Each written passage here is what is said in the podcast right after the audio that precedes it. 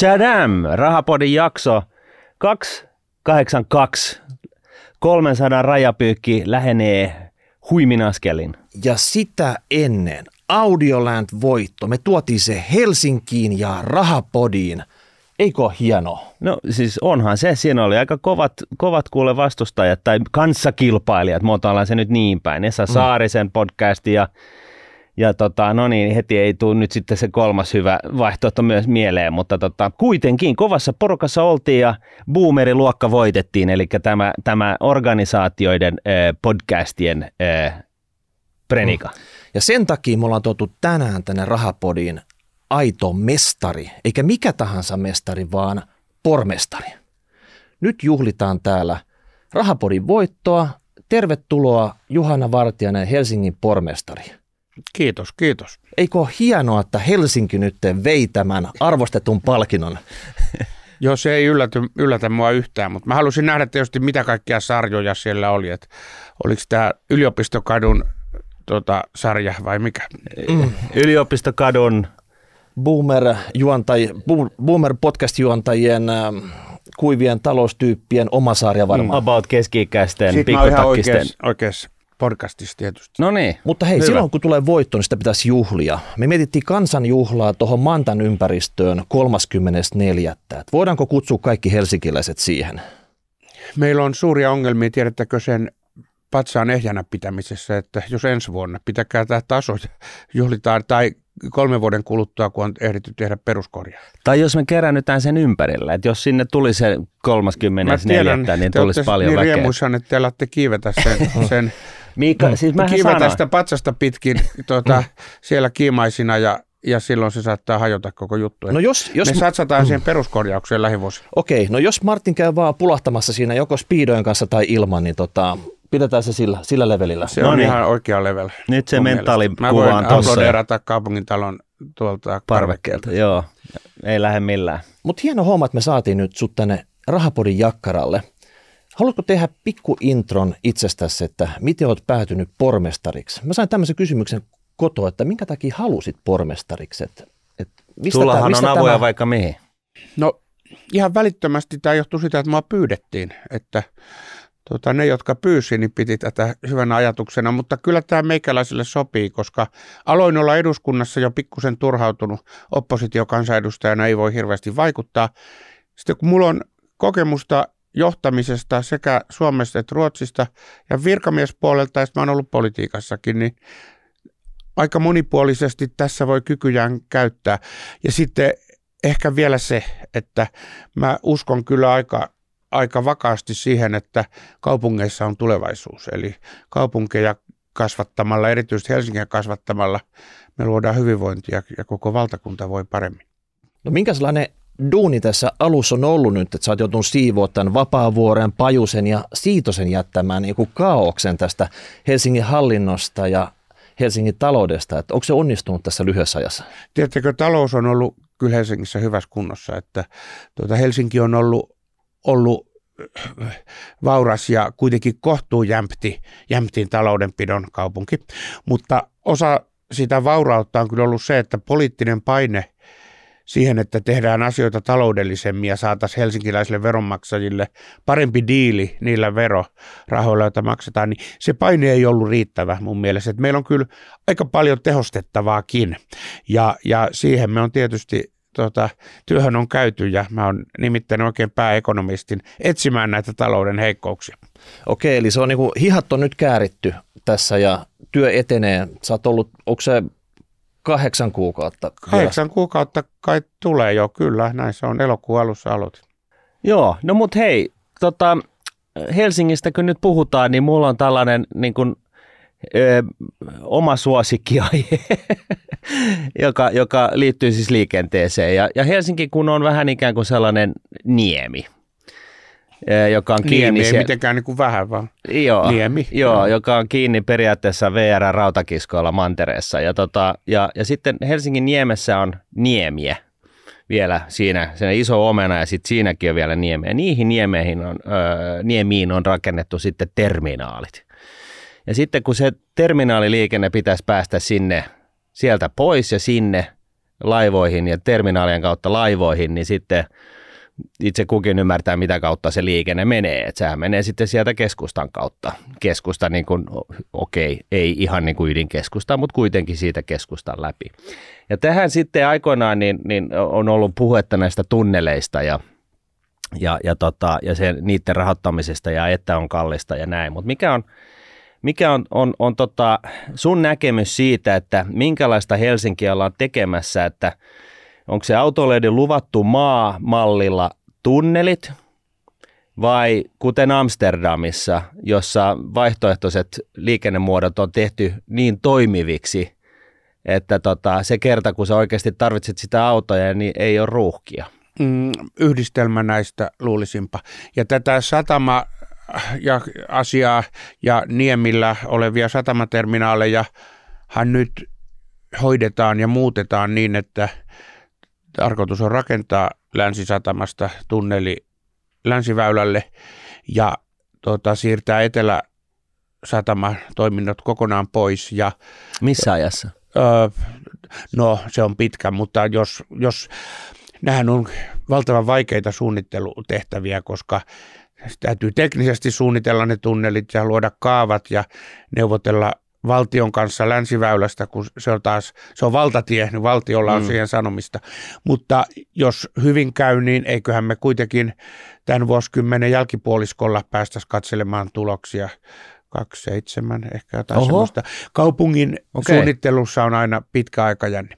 Mutta ja sitten tämä naisten tunneli tietysti, sen pitäisi omalta osaltaan sitten helpottaa sitä itäpuolen liikennettä, kun Ruotsin laiva toiminta kuitenkin olisi jäämässä Katajonokalle, että näistä ollaan oikein tietoisia. Ja tota, me ollaan onneksi kuitenkin Helsingissä sillä tavalla hyvällä lähtökohdalla liikkeelle. Tämä on aika harvaa rakennettu. Tänne mahtuu niin kuin pyöräväylät ja autoväyliä ja tota, ö, uskonpa, että kyetään toimimaan niin, että sekä pyöräilijä että autoilija voi ajatella, että täällä on mukava liikkua. Loistavaa. Onko tuo tunneli, se on osa sitä isompaa tunneli, mikä torpattiin muutama vuosi sitten, että siitä voidaan sitten jatkaa myöhemmin vai onko tämä ihan oma kokonaisuus? Se on ihan sopusoinnussa sen kanssa, että myöhemmin rakennettaisiin myös itä-länsisuunnassa keskustan alitunneli, joka siis tota, liittyy ehkä siihen Sönnäisten tunneliin ja sitten veisi jotenkin länsiväylälle, mutta siitä ei ole vielä siis poliittista yhteisymmärrystä. Se hanke, joka, joka tyssäsi, oli munkin mielestä liian kallis. Se oli tämmöinen moottoritietasoinen väylä. Okay. Mutta aika paljon taloudellisempia ratkaisuja on esitetty, jotka perustuisi osittain olemassa oleviin huoltotunneleihin, mm. joissa ajettaisiin hiljempaa, mutta jotka silti huomattavasti helpottaisi tätä itä-länsi-liikennettä. Ja Mä en, mä en tiedä, oletko koskaan ottanut taksia. Mä asun esimerkiksi Liisankadulla. Jos Liisankadulta ottaa taksin ja haluaisi Otaniemeen, niin aika kauan kestää se tota, itä-länsiliikenne tällä niemellä on, on tukkoista ja siinä uskon, että meillä on olemassa ja olen nähnyt ihan uskottavia suunnitelmia paljon halvemmista ratkaisuista okay. kuin se, joka, joka tyssäsi kaupunginhallituksessa. Mm. Jos otat Liisan kadulta taksin ja menet Otaniemeen, niin se olisi kyllä metroaika näppärä siinä. Kyllä, no mähän menen, menen pyörällä ja moni menee metrolla, mutta ajatelkaapas nyt herrat sitä, että Helsinki on kaupunki, jossa vanhojen ihmisten määrä nousee todella kovaa vauhtia. Ja siellä on, niin kuin vanhoissa ihmisissä on monia, jotka kuitenkin sitten haluaa käyttää taksia tai omaa autoa, eikä nyt jaksa pitkiä matkoja pyöräillä, ja joille kuitenkin niin kuin, on aika hankalaa mm. käyttää metroa. Et pitää myös niin kuin vanhempien ihmisten ehdoilla kaupunkia kehittää, ja, ja se, se tulee onnistumaan ihan hyvin, mä luulen. Joo. No hyvä. Tämähän kuulostaa Vallan mainialta. Lupaavalta. No miten sitten tämmöinen kruunusillat? Tämä on tämmöinen ratikka kautta kevyen liikenteen silta, mikä yhdistää Laajasalon ja sitten Helsingin keskustan toisinsa. Ja sitä ihmeteltiin, että se maksaa noin 800 miljoonaa. Mä nopeasti katsoin, että laajasalolaisia 20 000 niin se olisi 40 000 per laajasalolainen. Ja liikennettä Helsingin keskustan ja Laajasalon välillä ei välttämättä ihan hirveästi näiden laajasalolaisten lisäksi, että heillä saattaa olla tarve tulla keskustaa tai jollakin keskustalaisi sinne, mutta siinä se melkein on. Milloin muiden kaupungin osien asukkaat saa tämmöisen ihan megaluokan lahjan. Sanotaan, että mä edustan esimerkiksi Oulun kylää, niin samassa asukaslukusuhteessa semmoinen miljardin joku kiva investointi Oulun kylään. Voidaanko me laittaa joku toivomuslista tulemaan? Ja listoja voi laittaa, mutta ei semmoisia lahjoja milloinkaan tule. Noi äh, kruunusillat oli, niistä mun täytyy sanoa, että ne oli päätetty asiallisesti ennen kuin mä oon tullut Se on totta. tähän hommaan, että mä en ole niihin kovin syvällisesti perehtynyt ja kalliitahan ne on, mutta ne, sinne on, sieltä on kuitenkin ostanut ihmisiä sieltä sillan toista päästä, ihmiset ostanut asuntoja sillä oletuksella, että mm. ne sillat tulee. Että, ja ne on tota, päätetty ja sitten ne, ne rakennetaan, mutta ö, luulenpa, jos jos silmäätte karttaa ja mietitte, mihin suuntaan Helsinki lähtee kehittymään, niin kyllä ne todennäköisesti ne matkustajavolyymit tulee kasvamaan. Että tuo Itä-Helsinki tota, tulee, tai Helsingin itäinen osa, niin se tulee olemaan niin jatkuvan kasvun ja kehittymisen kohde ja hyvä niin. Mutta mä tarkoitan tätä överi-investointia, siis tämä 800 miljoonaa, niin se on niin kuin... Se voi olla sitä, mutta sanonpa, että kun se on päätetty, niin tai demokratia on toiminut ja se toteutetaan. Se voi olla, se on kallis. Se on sunkin mielestä kallis. Niin no, kallishan se on kai, se nyt kaikkien mielestä on kallis, mutta kun se on päätetty, niin se toteutetaan. Emme nyt Siellähän sitä jo tehdään. päätöksiä, siellä sitä rakennetaan. Se on totta, sitä juntataan Joo. siellä koko ajan. Jossain vaiheessa sitten havaitaan myöhemmin, että jonnekin voidaan rakentaa vielä paljon lisää kaupunkia ja asuntoja ja ehkä niistä silloista on sitten vielä enemmän tuottoa toivottavasti kuin mitä nyt, mutta kalliitahan ne on, en mä ryhdy niitä, en ole niitä esitellyt kaupunginhallituksessa.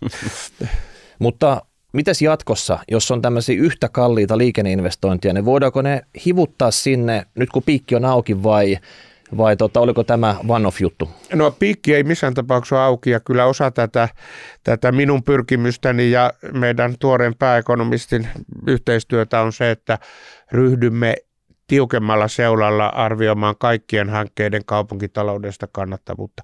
Ja siinä Helsingin kaupunki ei ole tähän mennessä ollut erityisen hyvä. Eli tuota, tiukempaan suuntaan on. mennään. Parannettavaa on ilman muuta. No miten sitten tällainen toinen äh, kuuma peruna äh, aiheena äh, Malmin lentokenttä? Äh, nyt kun sä oot täällä, niin mä saan todennäköisesti kaikki ne vastaukset, mitä mä oon kaivannut, kaivannut äh, jo jonkun aikaa, mutta siis niin kuin lähtökohtaisesti kansalaiset ei olisi halunnut sitä sulkea. Äh, seisotaan lä- sähkölentokoneiden tulon kynnyksellä, äh, joka on siis niin kuin päästöjen osalta niin kuin olisi niin kuin myönteinen kehitys ja, ja sitten tälle pehmeälle maapohjalle tosiaan niin tarvitaan 4000, 14 000 kilometrin verran teräsbetonipaalua, joka metrin väli pitäisi juntata sinne ja se synnyttää sen 350 000 tonnia ää, ää, hiilidioksidipäästöjä ja vaihtoehtoista kenttää ei ole. Ää, sitä on luvattu, mutta se ei tule ja jotenkin maalikon mielestä tuntuu vähän niin kuin – dorkalta ikään kuin, että on olemassa kenttä ja sitten se pitää siirtää jonnekin muualle ja rakentaa uudestaan ja purkaa se vanha. On olemassa ollut jopa suunnitelmia, että sinne olisi pystynyt rakentaakin niin kuin asuin, asuintaloja sen lentokentän niin kuin ohelle YM, YM. Mitä, mikä tämä mikä tää, tota noin, niin, taistelu tässä, tässä tota, tämän mitkä nämä intressit, mihin ne perustuu, että se piti, piti niinku kuopata ja heivaa Mä mietin, että ollaanko me rahapodissa, jos pitäisi kuitenkin vähän ymmärtää rahan päälle. Siis Malmillehan on tulossa varovaisesti arvoiden neljän miljardin asuntovarallisuus plus liikevarallisuutta ja sehän on, kun me ajatellaan, että me nyt ollaan tällä ahtaalla niemellä, hmm. niin jos sä katsot karttaa, niin sehän on niin kuin ihan ilmeinen matalalla roikkuva hedelmä, että tässä on käyttämätöntä aluetta, joka voidaan ottaa tota, hyvään kaupunkikehitykseen. Voidaan rakentaa sinne, käyttää siinä kaikki kaikkia sitä, mitä viime vuosina on opittu hyvästä arkkitehtuurista, kaupunkisuunnittelusta, energiatehokkaasta rakentamisesta. Ja kun ajatellaan, että Vantaa ja Helsinki nyt on vielä päättänyt mm. luoda yhteisen ratikkaverkoston, niin sehän tulee olemaan ihan ytimessä että mä en tajua näitä, siis mä ymmärrän, että jos on ihmisiä, joille on hyvin tärkeää, että on jokin niitty, jossa on ehkä joku perhonen ollut ja Niin, mutta se, että taloudellisin, taloudellisin perustein kiistetään tätä, kun eihän tämä Malmin vastustajien porukka ole mitään likimainkaan, ei ole ollut mitään bisnesplania, että jos, jos sä olet sitä mieltä, että, että tämä on jotenkin taloudellisesti väärin niin, ja olisi parempaa käyttöä, niin kerääpä sijoittajilta viiden miljardin pottia tuu tarjoamaan. Kyllä me kuunnellaan kaupunginhallituksessa, jos sen joku haluaa ostaa, mutta hinta on kyllä silloin, niin kuin me puhutaan aika monesta miljardista, että... Tuota, Miten monesta miljardista? No en, enhän minä, ei mulla semmoisia valtuuksia, mutta sä voit lähteä liikkeelle siitä, että jos sinne suunnitellaan varovaisesti arvioiden neljän miljardin asuntovarallisuutta plus kaikki mm. muu, niin sehän on ihan, se on valtavan arvokas kehityskohde, joka nyt on ihan, ihan alikäytössä, että se on parhaita kehityssuuntia, joita Helsingissä nyt on. Ajatelkaa, miten hieno kaupunginosa sinne tulee, kun kilpailujen kautta parhaat nuoret arkkitehdit pääsee, pääsee suunnittelemaan. Vielä tässä tämmöisen kehittyvän kaksoisratikkakaupungin ytimessä. Se maaperähän on, on kallista, savista, mutta se ei ole, niin kuin Anni Sinnemäki on hyvin sanonut valtuustossa, niin ei se ole mitenkään erityisen kallista tai savista rakentaa, koska se vaan kertoo siitä, millainen se Helsingin rakennusolosuhteet ylipäänsä on. Me ollaan Savisella niemellä ja täällä rakentaminen on sen vuoksi kallista. Mutta Malmihan on nimenomaan näitä hienoja optimistisia kehityskohteita. Ja, ja täällä pääkaupunkiseudullahan on kyllä lääniä, että jos, se, jos sähkölentäminen oikeasti on jossain vaiheessa niin iso juttu ja tuota, jos se ei Vantaa, Helsinki-Vantaalle mahdu, niin totta kai sille löytyy, jos sille on liiketaloudellisia perusteluja, niin totta kai sille löytyy pääkaupunkiseudulta tontti. Että no, mutta se sähkölentäminen nyt ei ole se pääasia sinänsä, että kyllä siellä on niin kuin suurin osa liikenteestä ja toiminnasta on ollut niin kuin ammattikäytössä, mutta että... että... Siis siellä on, eikö siellä ole muutama sat, se tavallaan se lentämisen volyymi on jotain niin pientä, että tota, musta on yllättävää, että tämmöisessä rahapodissa eli edes tämmöinen kritiikki nousee. Että, mut, kuten mut, sanottu, mut, kerää, mut, se, mut toisaalta kerää toi... se miljardien sijoittajapotti niin, tota, ja pyr, pyrkikää ostamaan se, niin kyllä me kuunnellaan. Eli siis raha on ratkaissut tässä kohtaa?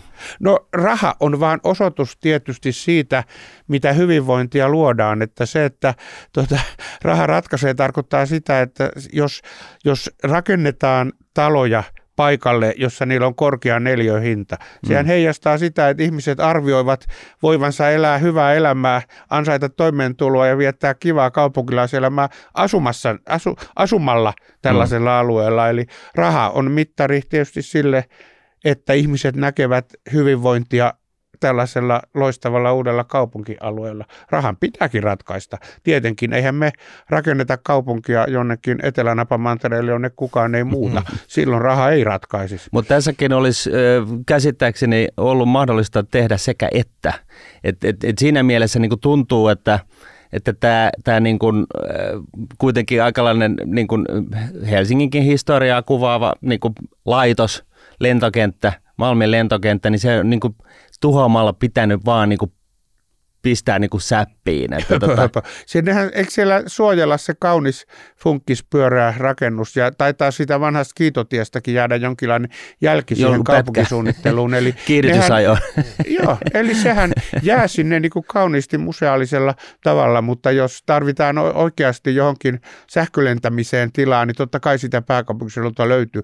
Sitä paitsi nyt, jos mä olen katsonut näitä uusia teknologian ideoita siitä, että miten kaupungeissa lennetään, niin eikö ne ole semmoisia pikemminkin pieniä koptereita, jotka kohoaa niin kuin pieniltä podeilta ylöspäin, että ei niihin tuommoisia kiitoteita tota, tarvita. Ja no, mä oon nyt 63-vuotias ja Malmi saattaa olla niin kuin valmis joskus 30-luvun lopulla. Mä toivon, että te olette, mä oon hengissä silloin vielä, te olette nuorempi kuin minä, niin te pääsette joka tapauksessa nauttimaan siitä sitten joskus, mutta Malmin lentokentän rakentaminen on näitä optimistisimpia, kivoimpia näköaloja, joita Helsingissä on. Onko se Kalasatama ja Jätkäsaaren jälkeen se Malmi tulee seuraava suurempi alue näissä suunnitelmissa? Öö, no tota, onhan se, se on todella suuri tässä, tässä mielessä kyllä, mutta nyt täällä pitäisi olla joku kaupunkisuunnittelun ihminen tai Anni Sinnemäki, joka osaisi sanoa tarkemmin, että miten isoja missä kehityskohteet missäkin on. Mutta kyllä tuonne Salmisaareen sitten, kun voimalat suljetaan, niin sinne tulee lisää asuntoja, liiketilaa. Samaten tuo Hermannin ranta on sellainen. Jätkäsaarihan ei ole valmis vielä vähän aikaa myöskään, mutta kyllä kai Malmi on niin suurimpia. Sitten meillä on Östersundan vähän kauempana siellä tota, Tapahtuuko siellä mitä? Rajalla. Tällä hetkellä ei mut, käsittääkseni, mutta kaavoituksessa pikkuhiljaa tapahtuu. Että okay, sieltä, se on niin tämä, tämä kaupungin suunnittelu on niin uskomattoman pitkän horisontin mm. toimintaa, että se olisi niin kiva, kun poliitikothan pyrkii aina tota, julistamaan, että ne on tehnyt suuria tekoja ja nyt budjettiriihi päättyi eilen ja siellä kaikki ministerit kertoi hyviä uutisia, kun oli selvästi päästy ikävistä budjettikehyksistä kokonaan eroon, mutta kaupunkisuunnittelussa pannaan jotain alulle – jotain uutta aluetta. Sen tulokset näkyy 15-20 vuoden kuluttua, että jos, jos muut nähdään joskus patsastelemassa siitä, että nyt avataan jotain hienoa, niin se on sitten pantu alulle joskus 20 vuotta aikaisemmin. Yhtä lailla sitten niin nämä, nämä päätökset, mitä hallitus tekee, niin nekin on, niillä on vaikutukset 10-20 vuoden päähän, että tota, ja, ja siltä se ei välillä tunnu, että niitä päätöksiä tehtäisiin siltä, siltä pohjalta, mutta tota, mutta kuitenkin, hyvä. Joo. Mennään eteenpäin. Kyllä. Mulla on paljon kavereita, jotka kiristelee hampaita ihan vaan sen takia, että tänä talvena Helenin kaukolämpö, se on mennyt niin kuin katosta läpi.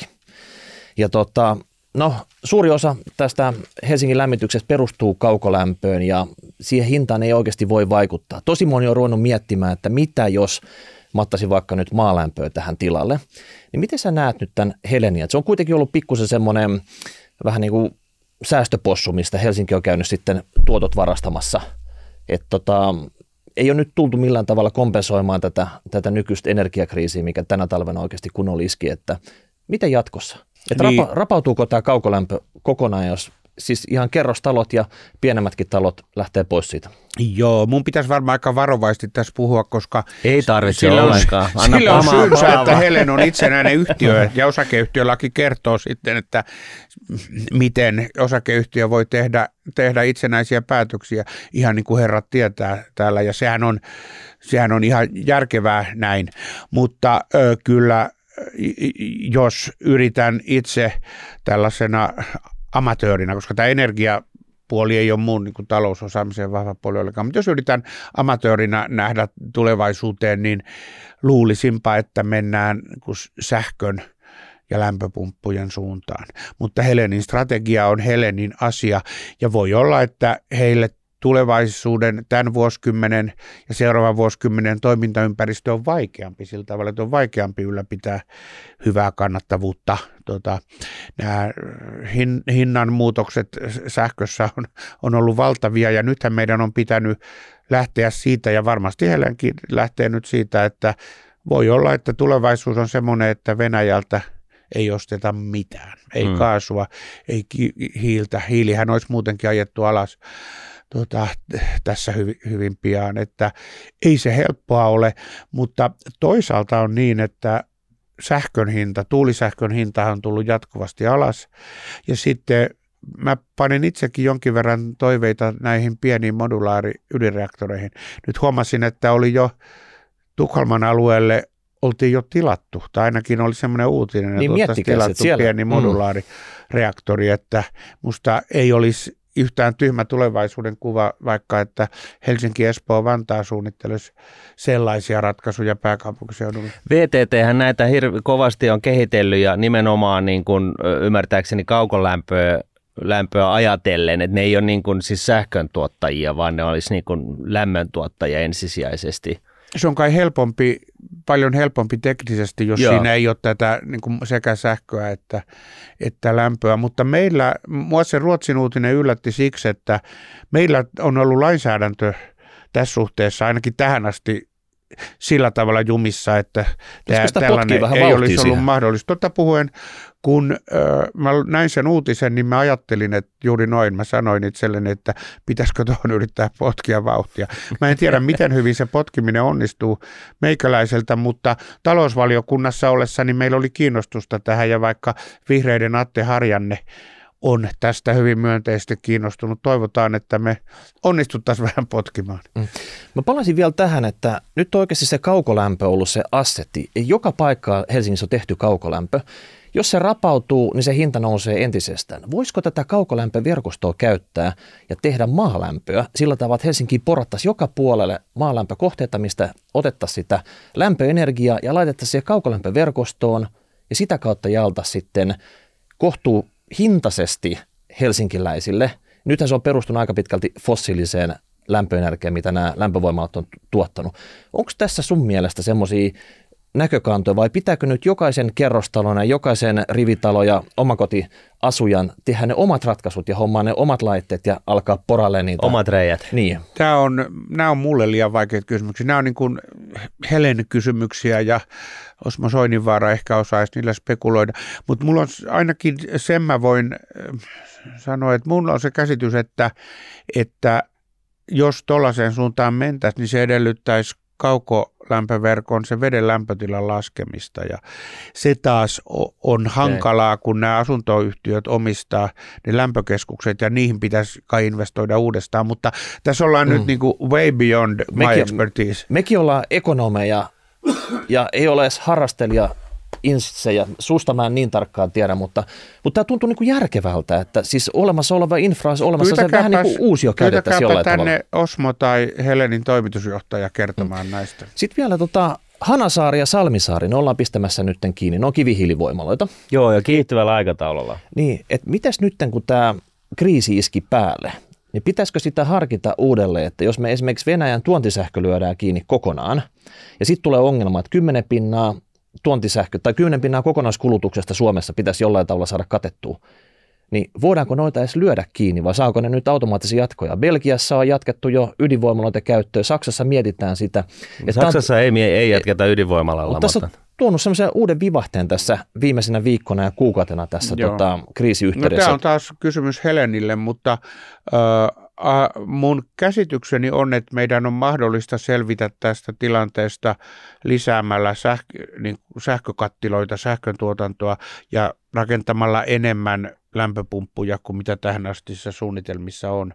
Mutta tämähän on asia, joka Helenissä ratkaistaan. Ehkä me Helenille annetaan jonkinlaista omistajaohjausta sitten näistä ilmaston näkökohdista käsin, jos se on tarpeen, mutta kyllä tämä on Helenin asia ja kyllä ne se, uskon, että ne siitä itsenäisesti kun se on voi olla, että se on voi olla Suomen asia ja tämä voi olla tämä akuutti kriisi, että se tulee periaatteessa vähän sieltä, että nyt pitäisi vaan löytää ne keinot ja Helen voi olla yksi sanotaan näin, tässä. että mulla, mun käsitykseni on, että tällä hetkellä ei suunnitella näiden ö, tota, fossiilisen polttoon perustuvien voimaloiden jatkamista – Siltikään. Siltikään. Mm. Joo. Käsitykseni on, että suunnittelua eri puolilla ja Helsingissä ja Helenissä tehdään kuitenkin niistä lähtökohdista, että ne alasajosuunnitelmat toteutetaan. Ja Helenistä... Sitä tässä on tullut tämä Olkiluodon kolmas mm. reaktori. Mm. Tota... Mites tota, onko yhtään huoli se, että osa näistä Helsingin voimaloista on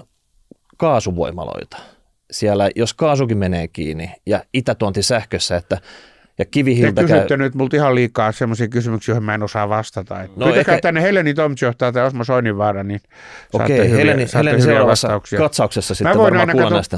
liikuttaa huoli, huulia, mutta kun mä en tiedä näistä asioista kovin paljon. Helenistä mä haluan vielä kuitenkin sanoa sen, että niin kuin jotain positiivista, että käsittääkseni se on kuitenkin ollut aika lailla niin kuin, lämpötekniikan tota, edelläkävijä ja sitä, tätä tota, kaukolämpöteknologiaa voisi viedä vaikka Kanadaan. Ville Skinnari oli Vaasassa syksyllä tai kesälomien jälkeen, niin puhumassa muun muassa siitä, että, että tota, siellä tosiaan kerrostaloja lämmitetään niin kuin kellarista käsin ja ja että se olisi jonkunnäköistä ennen no-braineria, että Helen, Helenin edustajat, jos te kuuntelette tätä, niin, niin tota, siinä olisi niin kuin kehitysidea. Joo, joo. Siihen mulle yleisesti se käsitys, että Helen on erinomaisesti johdettu yhtiö. Siellä on kovan luokan toimitusjohtaja ja, ja Osmo Soininvaaran vetämä hallitus, että tota, mä olen kohtuullisen luottavainen, mutta totta kai tämä tilanne, jossa nyt niin Venäjän tuonti todennäköisesti loppuu kokonaan ja mm. pitkäksi aikaa, niin totta kai silloin pitää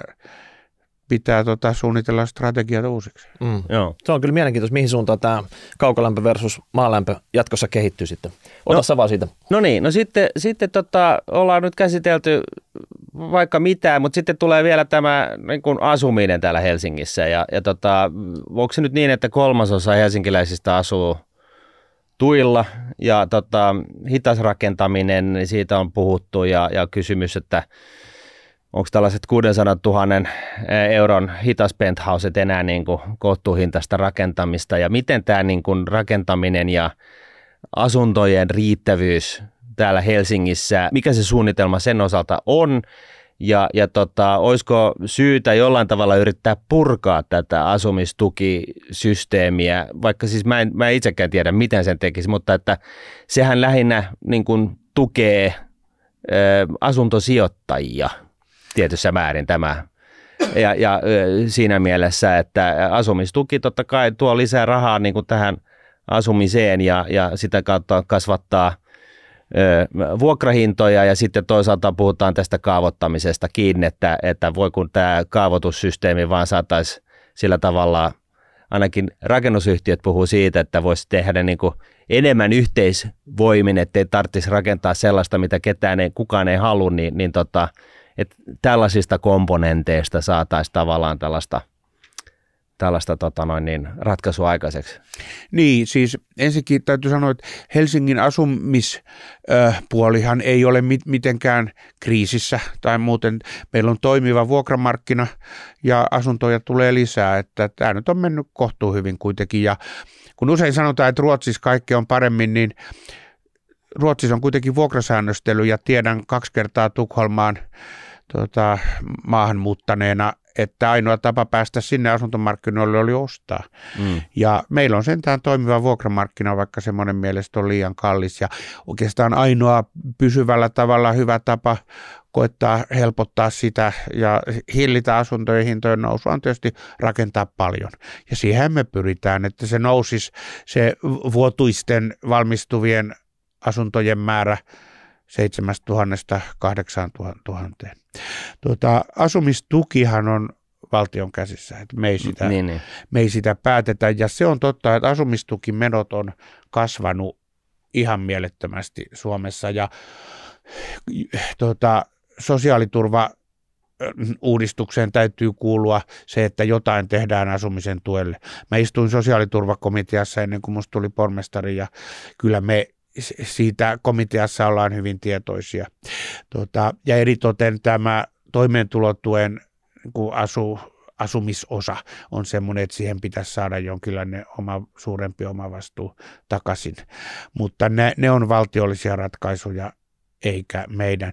Sitten tutkijat on osoittanut sen, että tämä asumistuen vaikutus tota, ö, vuokrien tasoon on kuitenkin pienempi kuin mitä on pelätty. Et siinä mielessä asumistuki on kuitenkin hitas järjestelmää selvästi parempi tapa tukea ihmisten asumista, koska se kuitenkin summittaisesti osuu sellaisiin kotitalouksiin, jotka tukea tarvitsee. Tämä hitashan on tavallaan ihan mielivaltainen arpajainen keskituloisten ihmisten joukon sisällä, että hitasissa ei ole mitään järkeä ja se se menee nyt romukoppaan. Se, se menee nyt romukoppaan, mutta erimielisyyttä on sitten siitä, että millä sitä korvataan. Tota, Mikä sun suosikki on? Äh, mun suosikki, äh, tota, sanotaan näin, että mä en ole nähnyt vielä ehdotusta korvaavasta järjestelmästä, joka olisi parempi kuin se, että ei tehdä mitään. Eli vaan, että luovutaan hitasista ja sillä hyvä. Markki, ja, ja sillä hyvä, mutta e, ehkä mun pitäisi tässä olla diplomaattinen ja sanoa, että ehkä sellaisia tulee. Monilla Helsingin päättäjillä ja poliittisilla puolueilla on kuitenkin toiveita, että jokin omistusasumistakin tukeva järjestely edelleen Helsingissä olisi, mutta vielä ei ole ollut keksitty parempaa kuin mun mielestä kuin se sillä hyvä ratkaisu. Asuntosäätiöhän on, on yksi joku tällainen puolitie-ratkaisu, missä pienemmällä summalla pääset niin kuin puoliksi omistajaksi ja puoliksi vuokralaiseksi. Kyllä siis, jos tällaisia pienen volyymin ratkaisuja halutaan miettiä, niin, niin siitä vaan, mm. mutta hitas on ihan mieletön, koska siinä lahjoitetaan kaupungin omaisuutta ilmaiseksi ihmisille, jotka yleensä ei sitä nyt ihmeemmin tarvitse. Että Tota, Niin, eli nyt niin kauan kuin hitasta on, niin kaikki jonoon tinkimään itselleen, kinumaan, toivomaan itselleen arpavoittoa. niin, niin, ja se tavallaan silloin pitäisi kuitenkin enemmän luottaa markkinoihin. Ja ihan niin kuin tämä kaupunkitaloustieteen professori Tuukka Saarimaa on viime aikoina korostanut, niin paras palvelus kaupunkilaisille tehdään on, on se, että rakennetaan sinne, missä neliöhinta on korkea. Se neliöhintahan kertoo siitä, miten paljon hyvinvointia luodaan sitä, äh, se asunto rakentamalla. Ja jos rakennetaan kalliille paikoille, niin sinne muuttaa hyvätuloisia ihmisiä. No sitten vähän vähemmän, vähän pienempi tuloiset ihmiset voi sitten muuttaa sinne, missä ne hyvätuloiset muutti pois. Että se ketjun päässä on aina se, että kaikkien asuminen Eli. Kaivariin ö, kerrostaloja. No kaivariin ei enää, tuota, sinne kaavaan ei mahdu, mutta kannattaa rakentaa sinne, missä rakennetaan arvokasta. Mm. Se niin kuin te tällaisena talousorientoituna orientoituneena ihmisinä tiedätte, niin se, tota, sehän mittaa sitä hyvinvointia, se arvonluonti, joka tällaisella rakentamisella luodaan. No voiko Helsinki itse alkaa gryndaamaan ja myydä huutokaupalla ne kohteet? Siinä tulisi oikeasti markkinahinta näille, että No tärkeintä on se, että, että ne tontit ja luovutetaan huutokaupalla ja markkinaehtoisesti, eli haetaan sieltä se paras tarjous. Se on se suunta, johon Helsingissä pitää mennä ja ollaan, ollaan pikkuhiljaa menty. Sen sijaan mä en tiedä, kannattaako Helsingin itse niin kuin olla sitten kovin aktiivinen enää sitten toteuttamassa näitä kehityskohteita, mutta mun mielestä näet, tuota, huutokauppa on, sehän on tunnetusti paras tapa löytää sieltä se tehokkain käyttö jollekin tontille. Ja sitten tällainen tosi vähäpätöinen pikkujuttu, mutta joka kuitenkin helsinkiläistä vähän harmittaa, niin on se, että jos, jos tota noin, niin taloyhtiö halutaan hissi, niin senkin eteen joutuu tappelemaan. Että tota, että koska Helsingin, onko se nyt kaupungin museo vai mikä, kuka se nyt on tämä virallinen? Museovirasto. Muse, ei se museovirasto ole, mutta, tai en, en mä tiedä, mutta joka tapauksessa, että nämä luvitukset on, tuntuu vähän siltä, että et, et molemmat kun ollaan asuttu Tukholmassa, niin kyllä sinne on pystytty vähän niin kuin kehittämäänkin vanhaa kiinteistöä kivalla tavalla, että se on niin kuin nätti ja toimiva.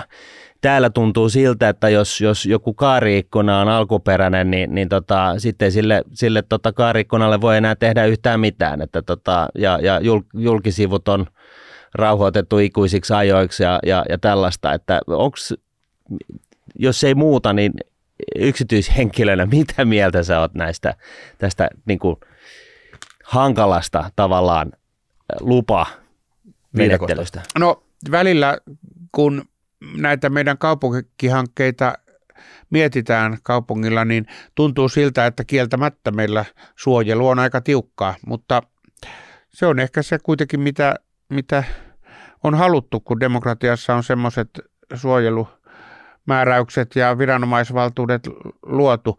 Mutta mä en ole varma, että onko tässä Tukholman ja Helsingin välillä eroa, että Tukholmassahan näkee paljon sellaista, mikä, mitä mä oon nähnyt vähemmän Suomessa, että, että rakennetaan suojelluissa kiinteistöissä sitten vaikka sisäpihalle semmoinen ulkokäytävä Mm. tai pystykuilu, mm.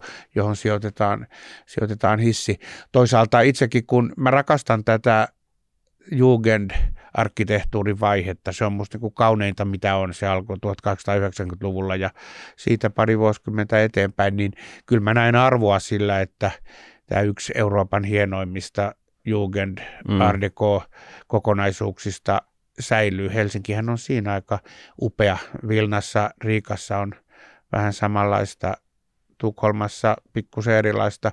Brysselissä enemmän niin kuin Art Deco-suuntaan, mutta musta tämä Helsingin vanha ydinkeskusta on aivan upea, että mä haluankin sitä suojella. Ja siis ollaan samalla laidalla ja, ja tota, asuntoa ja asuntoyhtiössä olleena sekä Tukholmassa ja, ja Suomen Helsingissä, niin, niin tuntuu vaan, että tavallaan se Tukholman niin kuin asuntokanta, myöskin tämä vanha, niin, niin se sallitaan kuitenkin elää ja kehittyä ku, niin kuin arvoja kunnioittain. Että ei ole niin kuin mitään täyskieltoja ja näin, mutta että tota, tämä on nyt ehkä Oletko tällainen... muuten nähnyt systemaattista vertailua? Onko, onko Ruotsissa väljempi tällainen museoaalinen säätely kuin En ole Suomessa. Systemaattista tiedä verta. Tämä on ihan tällainen niin kuin, henkkohtainen, empiirinen Joo. merkityksetön vertailu. Mm. Mitä sitten? Iso juttu oli sote-uudistus. Me ollaan tällä rahapodissakin puhuttu siitä ja se koskettaa myös Helsinkiä. Ja sillä tavalla se koskettaa, että, että tota, huomasin semmoisen, että nyt on ollut iso imu politikoilla rynnätä hyvinvointialueiden johtopaikoille. Siellä tienaa lähes 17 tonnia kuukaudessa ja huomasin, että oot itse asiassa palkkakuopassa suhteessa tämmöisiä hyvinvointialueiden johtajia. Ja Helsinki on yksi oma hyvinvointialue, tämä pelkästään Helsinki. Niin pitäisikö sun vaan vaihtaa titteli ja nostaa enemmän likua vai tota, mitä sä oot ajatellut tätä hyvinvointialuetta täällä Helsingissä pyöritetään? Tota, sitä pyöritetään erittäin pätevästi, mutta tota, oman palkkaan ei tietysti pormestari voi ryhtyä tässä kommentoimaan, että sen valtuusto päättää ja katsoo, minkä arvoinen... No valtuustolle meikä... terveiset sitten. minkä, minkä arvoinen meikäläinen on, mutta kieltämättä jo tällainen vertailu on, on paistanut mediasta varmaan monen mieliin. Mutta miten tämä sote-uudistus on hoidettu nyt täällä Helsingissä, että muualla se on sel- selkeä juttu, että kunnilta otetaan pois ne sotevastuut, mutta muuttuiko Helsingissä käytännössä yhtään mikään tässä, kun sote nyt alkaa ensi vuoden alusta? Joo, hyvä kysymys. Siis muuttuu sillä tavalla, että, että sote-puoli meillä kun organisoituu omaksi kokonaisuudekseen, joka toimii kyllä paljolti niin kuin ennenkin, mutta rahat tulee nyt valtiolta, niin me tehdään siitä tilinpidollisesti oma yksikkönsä. Että Helsingillä tulee olemaan kaksi budjettia. Sama valtuusto sinänsä hyväksyy molemmat, että Helsingin kaupunginvaltuusto on se meidän hyvinvointialue tai maakuntavaltuusto, mutta se erotetaan omaksi kokonaisuudekseen ja sen raho, rahat tulee valtiolta ja niiden pitää sitten riittää. Mutta kyllä se suurin ö, merkitys Helsingille on sote-uudistuksella siinä, että kyllä se helsinkiläiseltä ottaa enemmän kuin se antaa. Kun nythän valtiovalta ottaa meiltä pois niin kuin noin kaksi kolmasosaa meidän kuntaveron tuotosta. Ja tota, Millä tavalla? Ihan vain, että sieltä rouhastaan pois se, onko se, se on joku, onko se kolme 12,95 tai 85 prosenttia sitä. sitä. Niin, Kyllä te sen osaatte. Joo. Mä en muista, mä oon niinku tyypillinen ekonomisti, että mä en oikein muista prosenttilukuja hyvin, mutta tuota, tuota, meiltä menee valtava määrä verotuloja, jos me saadaan rahaa tilalle näiden sotepalvelujen järjestämiseen. Ja nyt tämä valtiovaltahan on tämän uudistuksen nyt tehnyt niin, että siinä on alussa tällainen siirtymätasaus, että jotta tämä ei näyttäisi pahalta, niin lähivuosina se, mitä meiltä otetaan ja mikä meille annetaan, on kuin suunnilleen sama per helsinkiläinen. Mutta nyt jos te laskette talousihmisinä sitä niin nykyarvoa siitä, mikä meiltä menee ja mitä me saadaan. Ja te varmaan tunnette nykyarvokäsitteen, eli sen, kyllä, kyllä. sen tulovirran tuota, jokavuotuisen menetyksen ja saannon tuota, arvo nykyisyydessä laskettuna, niin musta näyttää selvältä, että se, mitä me menetetään, on paljon isompi kuin se, mitä me saadaan. Ja tämä johtuu siitä, että Helsingiltähän menee niin kuin tietty osa vero tota, tulosta, mutta se tulee, se otetaan pois meidän kasvavasta veropohjasta, kun Helsinki ei ole tällainen näivettyvä mm. alue, jossa on yhä vähemmän ja vähemmän veronmaksajia ja nuoria mitä koko valtakunta on Suomessa, mutta Helsingillähän on kasvava näkymä. No silloin kun sä otat, otat kasvavasta veropohjasta tietyn määräosuuden pois, niin sä otat paljon. Sä otat mm. sieltä tulevilta isompienkin kohorttien verokertymästä tota, sen tietyn määräosuuden. Ja vaikka meilläkin vanhojen hoivaa tarvitsevien ihmisten määrä kasvaa, niin se ei kasva niin nopeasti kuin se nuorten ikäluokkien ja työikäisten määrä, koska meillä, on, meillä ei ole kestävyysvajetta ollut Helsingissä. Eli meille annetaan kuitenkin nykyarvo mielessä vähemmän kuin mitä meiltä otetaan. Tai jos tämän sanoo vähän toisin, niin valtiovalta sälyttää tällä sote-uudistuksella nyt suuremman osan valtakunnan kestävyysvajeesta helsinkiläisten maksettavaksi. Niin se, on, se on ihan selkeä. Vouti lähettää kerran kuussa sen rahauto hakemaan sieltä kaupungin kansliasta rahaa.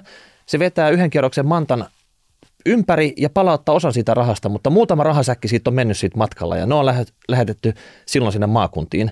Mutta pärjääkö Helsinki nyt tässä? No tota, sanot, sanonpa vaan, että totta kai me pärjätään, mutta, mutta helsinkiläinen maksaa vastedes yhä suuremman osan koko valtakunnan terveysmenoista, mutta en mä oikein näe siihen muuta ratkaisua kuin, että tota, meidän täytyy kasvaa entistä pontevammin, että sitten tarvitaan enemmän nuoria ihmisiä Helsinkiin maksamaan sitä, niitä muun valtakunnan mm, menoja.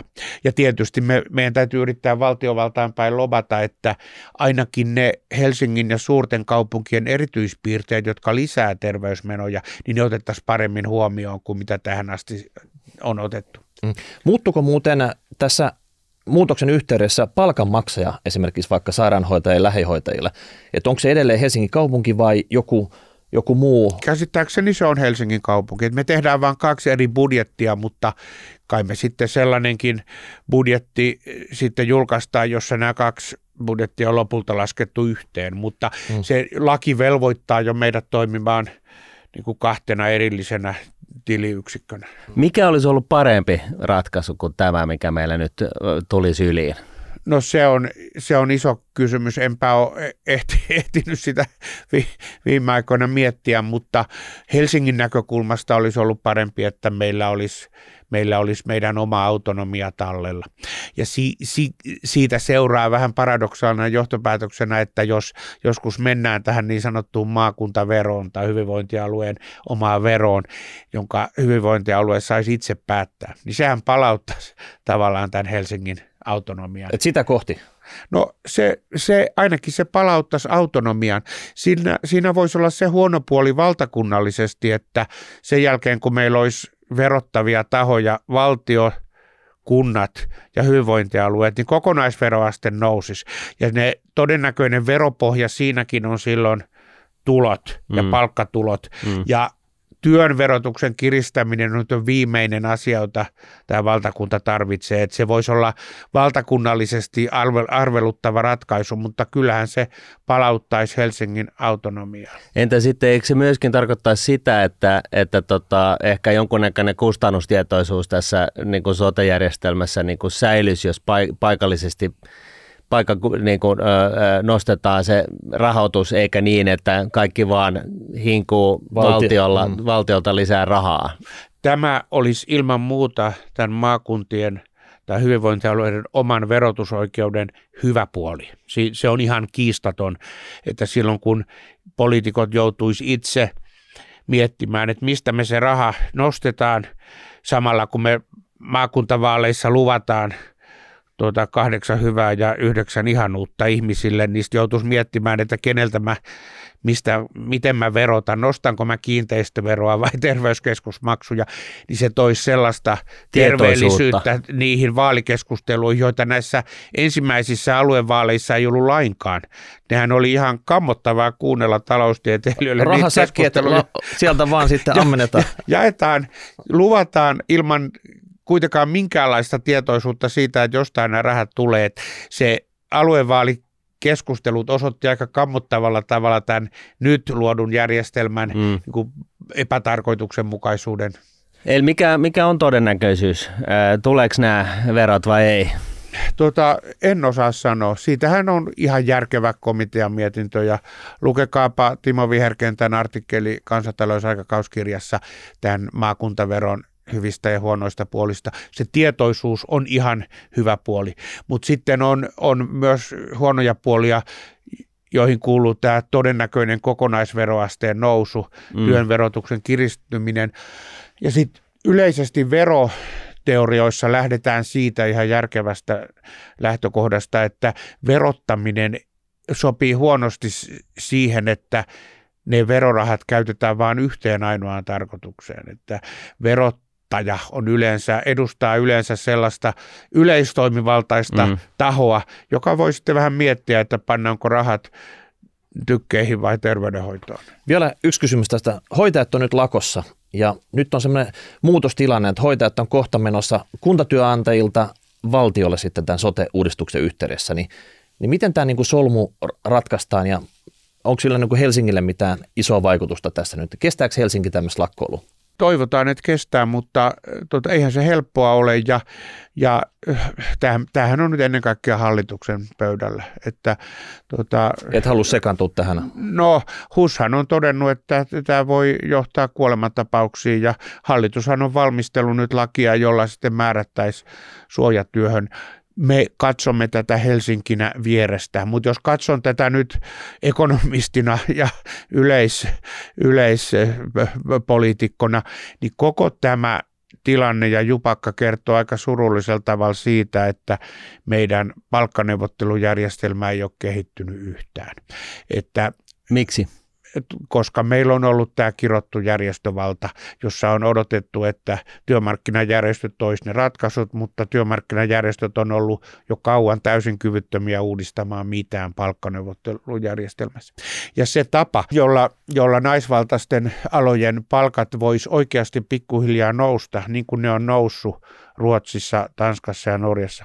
Se tapa, jolla se tapahtuisi, olisi se, että, että pidetään huoli siitä, että näillä julkisyhteisöillä on riittävä rahoitus terveyskeskuksilla, sairaaloilla ja sitten nostetaan palkkoja paikallisesti.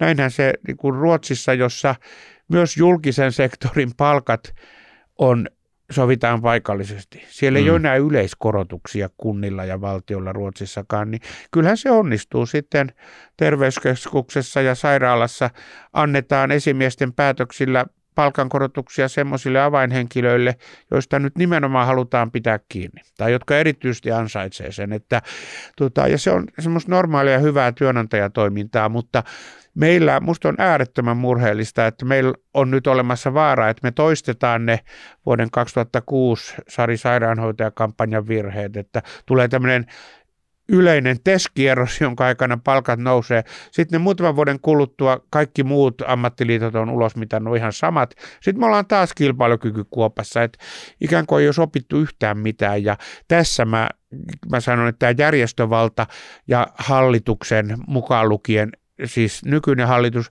mutta myös Sipilän hallitus, pelokkuu sen suhteen, että ei ole haluttu mitään uudistaa palkkaneuvottelujärjestelmässä. Ei edes valtakunnan sovittelijalle luoda uudenlaisia valtuuksia ja tehtäviä, niin kyllä se on, se on surullista. Ja tähän on nyt hallitukselle ennen kaikkea hankalaa, kun heidän on todennäköisesti pakko säätää jonkinlainen uusi laki siitä, mikä on suojatyötä, ja se on heille vaikeaa, mutta ihan saavat sitä, mitä ansaitsevat. Mm. Entäs nopea kysymys vielä, onko Helsingillä tämän HUS-alueen, Meilahden HUS-alueen osalta, niin tässä nykymaailman tilanteessa, missä raketit lentelee Euroopassa, niin, niin tota, onko se ihan fiksu ollut tota noin, rakentaa tällainen jäätävän kokoinen keskittymä, joka siis toki on kustannustehokasta, mutta tämän, tämän niin kuin huoltovarmuuden osalta, niin, niin tota, vai onko, onko täällä jotain tunneleissa jotain sellaista, mistä me muuten ei tiedetä? No jos on tunneleissa, niin ehkä mäkään en taida tietää niistä riittävästi, mutta HUShan on yksi maailman parhaista sairaaloista ja uskon, että siellä on kuitenkin tehty viisaita päätöksiä. Nythän on jännä nähdä, miten HUSin toiminta tästä muotoutuu, kun juuri nyt on on neuvoteltu, on valmistunut uusi HUSsia koskeva perussopimus, joka pitää Helsingissäkin ja kaikilla hyvinvointialueilla uudella maalla hyväksyä. Ja tuota, toivotaan, että se lähtee hyvin liikkeelle, mutta mun käsitys HUSista on kyllä hyvin korkea, että siellä on, siellä on osattu tehdä aika hyviä ratkaisuja ja näkyyhän se erilaisissa kansainvälisissä vertailuissa tällaisena niin kuin kansainvälisestikin noterattu erinomaisena, noterattuna erinomaisena tutkimussairaalana. Joo, ei kun siis itse kullakin on varmaan hyvät käsitykset HUSista, mutta se oli lähinnä vaan se, että kaikki toiminnot on keskitetty niin kuin yhteen paikkaan. Ja sitten jos, jos tässä no, veli venäläinen on, on, no. on sitä mieltä, että että huomaa, että on päättänyt, päättänyt, että nyt näyttää siltä, että Suomi hakee NATOa, niin pystytetäänpä pieni kahakka, niin se pysähtyy se prosessi siihen, niin, niin tuossa tota, olisi hyvä, hyvä maali. No me ollaan kuitenkin sillä tavalla rauhoittelisin mieleen, että ol, mieliä, että ollaanhan me tuommoisesta skenaariosta aika kaukana, mutta kieltämättä minusta on oikein hyvä, että nyt nopeasti turvallisuuspoliittiset mm. käsitykset on koko poliittisessa kentässä muuttumassa. Erittäin hyvä. Sitten vielä tota, kello tikittää, ollaan oltu reippaita. Matkailu. Helsinkiin rakennetaan paljon uusia kivoja hotelleja ja, ja, tota, ja, ja näin, mutta ihmetyttää oikeasti se, että saadaanko me tänne enää sitä Helsinki-henkeä niin turistien keskuudessa synnytettyä, että vähän niin kuin huoli käy siitä, että että tota, ottamatta nyt puolustuspoliittista kantaa tähän NATOon ja jäsenyyteen, niin, niin tota, kuitenkin jotkut turistit voisivat olla sitä mieltä, että tällainen 1340 kilometrin raja veli venäläisten kanssa, niin on vähän huolestuttavaa. Toki sota ei syty yhdessä yössä, mutta kuitenkin, niin, niin tota, miten sä näet eh, tämän Helsingin tilanteen, että meneekö tässä niin kuin vähän tämä Helsingin, Helsingin paikka maailman kartalla eh, nyt sitten myöskin tämän Putinin sodan myötä Kankkulan kaivoon vai saadaanko tästä uutta tulemista aikaiseksi? No se ei mene Kankkulan kaivoon, mutta se huoli, jonka sä esität, on kyllä jossain määrin perusteltu ja tosi. Ja olen kuullut, tota, ja tekin varmaan tiedätte näistä, kun taloutta seuraatte, niin olen kuullut, että jotkin matkailuyrittäjät on – on saanut sellaisia viestejä asiakkailta, että peruutuksia ja kysymyksiä siitä, että onko Suomeen turvallista tulla. Ja sama näkyy myös investointihalukkuudessa ja se on muuten yksi syy myös siihen, että mun mielestä pitäisi aika jämäkästi hakea nyt toimiva NATO-ratkaisu Suomelle. Mutta jos, jos kuitenkin suunnataan katse ohi tämän ihan nykyisen kun akuutin kriisin, akuutin eli vähän kriisin ja tämän sotatunnelman yli, niin musta on ihan selvää, että matkailu on ihan vääjäämätön kasvuala. Kun ajattelette sitä, että Eurooppa vanhenee, Eurooppa on aika vauras, Eurooppa ikääntyy, tulee olemaan valtavasti eläkeläiskotitalouksia, joilla on sekä aikaa että rahaa, että uskon, että matkailu on, on ö, vääjäämätön kasvuala Euroopassa ja siksi olen kuitenkin kohtuullisen luottavainen. Ja, ja siihen silloin tulee se seuraava kysymys, että tota, jos halutaan tällaista ympäristöystävällistä matkailua lisätä Suomeen, niin Suomi kun on nyt sitten varsinkin nyt tämän nykyisen kriisin jälkeenkin niin entistä enemmän saari, Euroopan mantereen tai Euroopan alueella, niin olisiko, olisiko se niin kuin hyvä juttu rakentaa se luotijunayhteydessä Helsingistä vaikka Berliiniin? Peter Westerbakan tunnelista nyt lähtien ja, ja saada se, se to, tota, juna, raideliikeyhteys ava, Tallinnaan avattua. Eikö tämä olisi, niin kuin, säkin olet kuitenkin aika progressiivinen niin kuin mielestäsi, niin, niin, mieleltäsi, niin eikö tämä voisi nyt ihan oikeasti vaan pitäisi ikään kuin vaan tehdä? No se on, visiona se on musta aivan ihana, että voisi mennä yöjunalla Berliiniin ja käyttäisin sitä paljon. Ja, mutta täytyy kuitenkin sitten olla jäitä hatussa sillä tavalla, että pitäisi pitäisi nähdä laskelma siitä, että mikä sellaisen tunnelin kannattavuus sitten on suhteessa investointiin. Ja, Mutta jos joku muu kannat, ottaa sen, sen investointiriskin, niin no, oletko valmis laittaa nimeä paperiin? Että... Niin näytät, näytät vaan, että tuohon tehdään tunneliaukkoja. Kyllä, jos, jos, tietysti se on aina houkuttelevaa, että jos joku muu kantaa riskit, niin sitten... Tai sanotaan nyt suur, en, en, suurimman osan niin. kuitenkin. Tota, no, tota, ennen kuin se, sellaisiin papereihin pannaan nimiä, niin, tota, niin täytyisi tietysti katsoa, katsoa laskelmia, mutta mähän olen kuitenkin tämmöinen optimistinen teknoprogressiivinen, että musta olisi ihanaa, jos vaikka omana elinaikana vielä tunneli kulkisi Tallinnan ja Helsingin väliä. Peter Westerbakkana se... sanoi, että kyllä sen tekee kolmes vuodessa. Että no, tota... Tota, mä sanon, sanotaan näin, että toivotaan, että se, toivotaan, että se, olisi, se olisi mahdollista. Ja, tota, tämä tuo mieleen sen, kun mä taisin olla Ruotsissa jos käymässä, kun Juutirauman silta avattiin Tanskan ja Ruotsin välillä. Ja mä muistan silloin, tan, mä luin tanskalaista, olikohan mä Tanskassa silloin, koska mä katsoin tanskalaista media jotain TV-lähetystä ja siellä oli vieraana Japanin liikenneministeri muistaakseni. Tästä on kyllä, eikö tässä, milloin se avattiin? Varmaan 20 tai parikymmentä vuotta sitten. Nämä hämäriä muistikuvia, mutta se Japanin liikenneministeri sanoi jotenkin näin, että,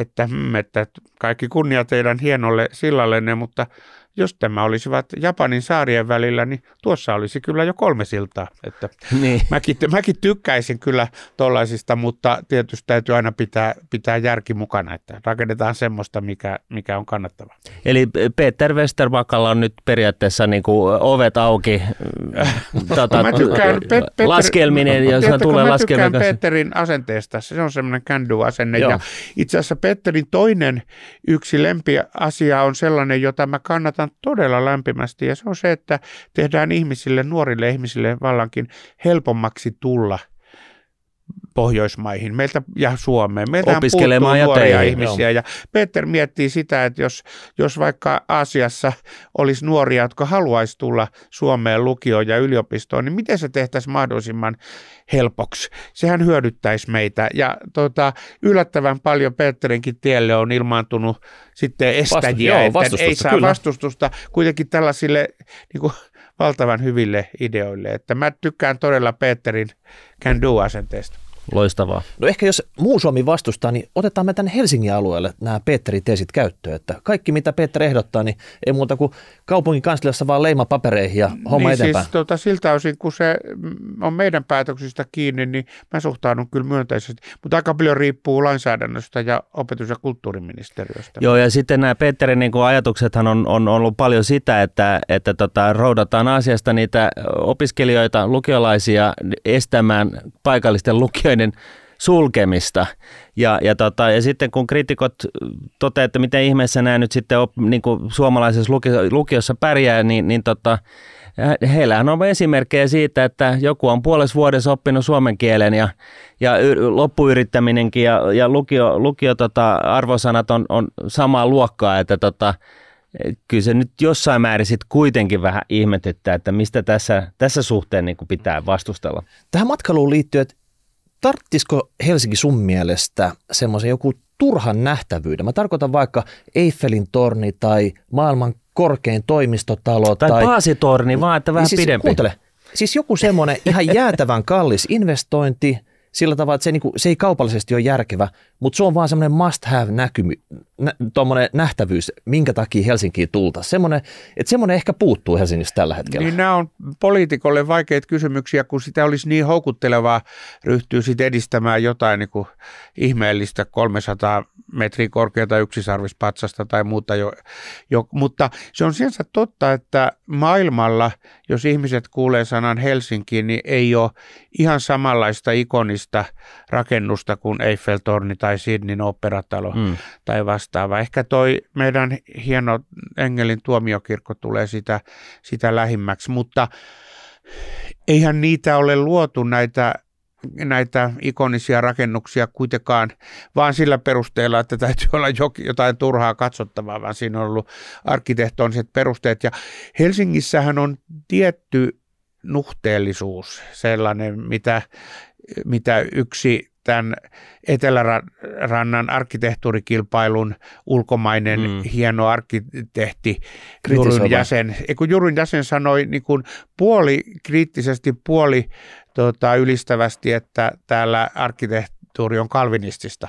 eli niin kuin nuhteellista, että ei olla niin kuin liian flashi, ei rakenneta uskomattomia katedraaleja, vaan jotenkin kunnioitetaan sellaista sitä maltillisuutta, joka, joka Helsingin kaltaisissa kaupungeissa on, mutta mun täytyy sanoa, että mäkin olen vähän kaivannut tänne sitä, että täällä olisi jokin sellainen upea, ikoninen talo, niin kuin vaikka Bilbaon Guggenheim tai just se Sydneyn operatalo tai Eiffeltorni tai joku muu. No, mutta sä oot kuitenkin Juhana Ykkönen siellä kaupungin talolla. Se on vähän niin kuin presidentin linna, siinä samassa rivissä presidentin linnan kanssa. Haluat jättää sun merkis tähän Helsinkiin, että kaikki muistaa, niin voisiko se olla, että Kaisaniemen kentällä nyt vaikka joku Eiffelin torni, niin saako se sun niin kuin peukun ylös? No tiedätkö, mä, kun mä, mä, on, mä on tällainen, mä oon niin rutikuiva ekonomisti, että mulle tota, muut saa tämmöisiä tuota, suuria omiin niminsä jär, tuota, rakennettuja maamerkkejä hoitaa.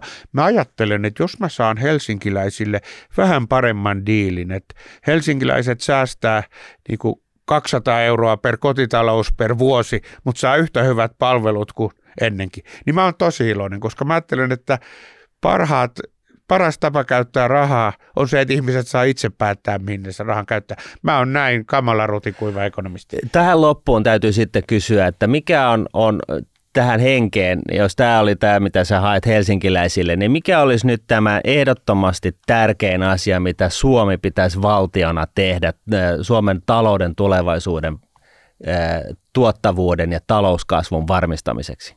No se on tämä hyvinvointivaltiotouhu, joka on ihan hyvä yhteiskunnallinen järjestely, niin ei sitä nä, tota, rahoiteta ilman korkeampaa työllisyysastetta. Et kyllä tämä työmarkkinoiden vapauttaminen ja sosiaaliturvan uudistaminen, tämä on vähän tylsää. Tämä ei ole pormestarin päätettävissä, mutta mm. näin se nyt vaan on. Sitten me oltaisiin Tanskan, Norjan, Ruotsin kanssa niin kuin samalla luokalla. Nyt me ollaan niin kuin tarkkailuluokalla. Miten me mentäisiin siitä niin kuin ohi, heittämällä ohi? Sinne, päästäisiin edes sinne. Mm. Hyvä. Okei, hyvä homma. Jos musta joskus tulee pormestari, niin sä oot selvästi tämä Juhana Ykkösen tätä titteliä ole käyttänyt. Mun toinen nimi on Juhana, ehkä mä sen käyttöön. Se on Juhana Kakkonen sitten. Ja niin, no jos, jos, jos et sä puhui tästä Juhana Ykkösenä, niin mä voisin olla Juhana Ykkönen siinä vaiheessa vielä sitä. Ja nyt sit kannattaa tota, omia mm. se. Ja nyt, nyt hei, tota, kaikki on kutsuttu sille 34. kansanjuhliin juhlimaan tätä podcast-voittoa sinne Mantan huudeille.